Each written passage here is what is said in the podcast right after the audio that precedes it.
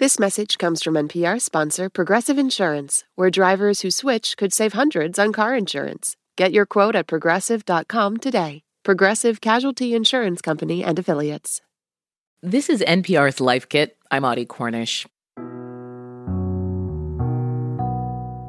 The rise in anti-Asian hate incidents over the past year, it's prompted this call for Americans to talk about racism and discrimination with their friends and parents and their kids. And these are conversations made even more difficult and, frankly, more urgent after shootings earlier this month in Atlanta. Now, if you're looking for ways into those conversations, our next two guests may be able to help. Nicole Chung is an author and advice columnist for Slate. Christine Koh is a neuroscientist and co authored a book on parenting. And we spoke with them for NPR's All Things Considered. We wanted to share our conversation with Life Kits listeners, so here it is. This message comes from NPR sponsor Progressive. What if comparing car insurance rates was as easy as putting on your favorite podcast? With Progressive, it is. Just visit their website to get a quote with all the coverages you want. You'll see Progressive's direct rate, and their tool will provide options from other companies so you can compare. Then just choose the rate and coverage you like. Quote today at progressive.com. Progressive Casualty Insurance Company and Affiliates. Comparison rates not available in all states or situations. Prices vary based on how you buy. Support for NPR and the following message come from our sponsor, Whole Foods Market. Host a celebratory brunch for less with 365 by Whole Foods Market, featuring wallet happy finds like cold smoked Atlantic salmon, mini quiches, organic everything bagels, and more. Plus, visit the floral department and jazz up your table with a beautiful bouquet of big, bright, sourced for good flowers. When the brunch has to be perfect and delicious, go to your local Whole Foods market. Nicole, I was hoping to start with you because you write an advice column at Slate. What are two tips you would give to parents who want to start a dialogue around these issues racism or discrimination um, or inc- inclusivity one thing I do uh, is like harken back to past conversations. Like I'm always saying, remember when we talked about this, like this particular issue, like th- something else has happened. I want to talk to you about it. Like this is related to like this, this other thing that we talked about so that they're always, I'm trying to teach them to make those connections themselves um, and the other big thing is just to like ask them what they have noticed, what they have experienced. Like, have they witnessed at school or out in the world? Have they seen things that maybe we as their parents haven't been present for or have missed something that's stuck in their mind? I mean, I've been really surprised sometimes by all the things my kids have encountered when they're not with me, sometimes at school. Um, and then those are also really good starting points for conversation. I would say that, you know, my two recommendations, you know, one, you know, we're going to be having so many of these conversations. I think parents get very afraid when they don't have the answers and when they don't feel like they have the language or the right thing to say. You mean we're going to make mistakes. That's just how it goes. Parenting is like a lifetime of do-overs. So I would just encourage parents to first not feel like you always need to fill that space. You know, let your kid talk let there be some awkward silence because if you just wait, something unexpected is probably going to come up. And so that's so crucial. But you have to ask. Yeah, I mean, you you can open it up. I I really recommend doing this, um, you know, sort of like in a safe environment, like you know, bedtime when it's kind of dark and you don't have to look at each other and you can just talk. And um, I've found that's a really, really good way uh, to have a conversation, or just you know, in a low pressure way where you're not looking at each other. like you could be, my kids and I talk a lot while we're cooking or baking, or you know, in the car, that kind of thing.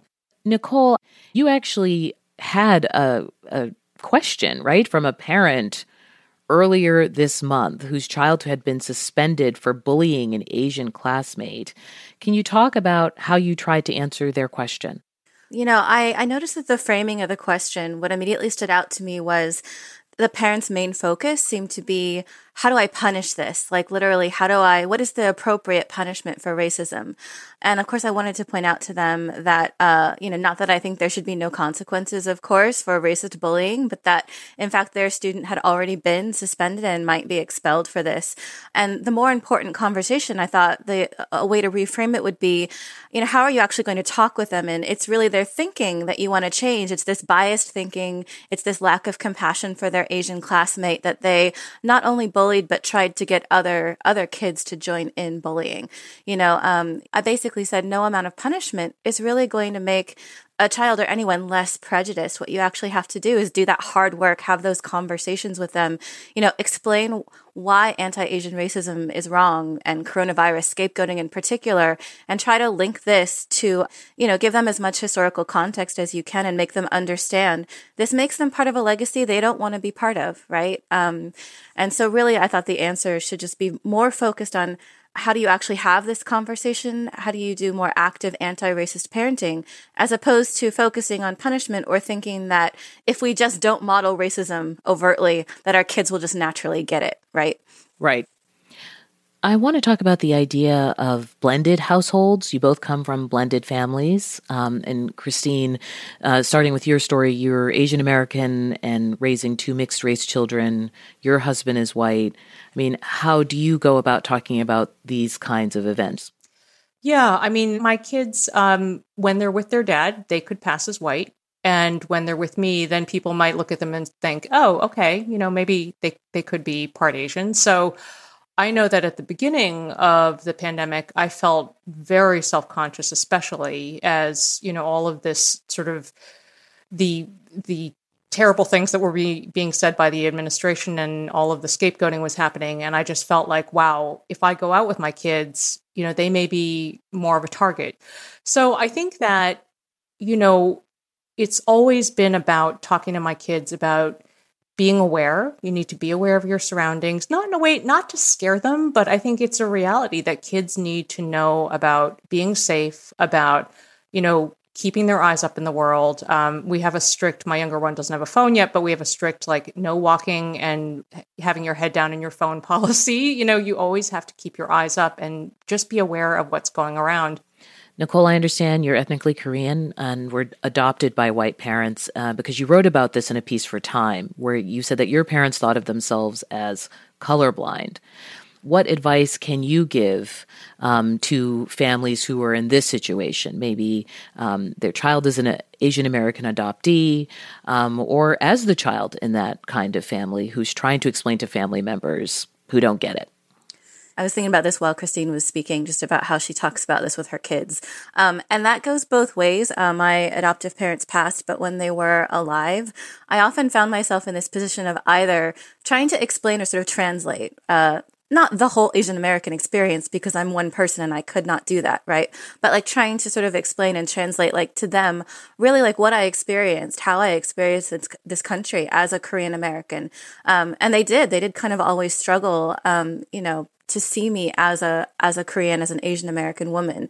Uh, at the time they adopted me, especially, you know, the standard line was just basically assimilate her. I mean, that's literally what the adoption judge told them. Assimilate her, you'll be fine. Like, no recommended reading, no recommended classes. And so I really grew up I wouldn't say like I necessarily grew up colorblind because I don't believe I was any more than I believe most people are. But certainly I had no language for talking about race and racism. And of course, like I started experiencing racism from a very young age. I grew up in a really white community, um, heard my first slur at the age of seven. So I always knew from a young age that my race was in fact relevant to my lived experience and, and would be like throughout my life. Um, and it was just really a process, uh, starting like much more in my teens and twenties, I think, than when I was a young child of trying to kind of get my white adoptive family to sort of see that reality and acknowledge it. Um, even though, of course, they could not like fully understand, not having experienced it we have a tendency in adoption nowadays to lean into the really fun, like cultural exploration and acknowledgement. And I think that's all great. Um, I think it is a lot harder, right, to have these conversations with our kids um, about racism in this country, about white privilege and and I think like those are the discussions that like adoptive families also have to be willing to have. We know statistically a lot of white families aren't having these discussions, but when you are raising Asian American kids right now or kids of color at all, like you have to be able to have those discussions and really be prepared to be your kids like first best ally in these situations. I saw you nodding a bit Christine. Did you want to add something there? Well, I was just thinking as Nicole was talking about how for a long time, um, through most of my childhood, I felt um, very deeply uncomfortable associating with other Asian kids because I felt actually unsafe. And so to think about that framework, um, you know, just because I felt like if there were more of us together, we were a bigger target, you know, which is a really terrible, terrible way to, um, you know, lose your connection with a culture and a community that is is so important. So, yeah, I guess, um, you know, I think these conversations are obviously you know, I I just received some outreach about talking to a parent group, and you know, they were saying we don't understand how how to have these uncomfortable conversations. And my response is kind of like, it's high time to get uncomfortable. We have to get uncomfortable. We have to have these conversations. Um, and you know, honestly, if you know, this is not to be too hardlined about it, but you know, if you're a white parent and and you are feeling like the conversation is uncomfortable for you, um, just sort of tap into your empathy and think about how uncomfortable it is to be a person of color and feel like you have a target on your back or to feel the serious emotional labor of reliving racial aggressions and having very real safety concerns every time you know you see another yet another incident in the news well christine koh thank you so much for speaking with us this was so delightful thank you for making the space for this conversation i truly appreciate it and Nicole Chung, thank you for your time and advice. Thank you. It was a pleasure to be here with you both. This conversation originally aired on NPR's All Things Considered. It was produced by Anna Sirianni with support from Becky Sullivan and edited by Sarah Handel. For more episodes of Life Kit, go to npr.org slash lifekit. We have episodes on all sorts of parenting topics, including one about how to talk to kids when the news is scary. And if you love Life Kit and you want more, subscribe to our newsletter at npr.org slash lifekitnewsletter. Claire Lombardo and Beck Harlan are Life Kit's digital editors. Megan Kane is the managing producer. Beth Donovan is our senior editor, and Claire Marie Schneider is our editorial assistant. I'm Audie Cornish. Thank you for listening.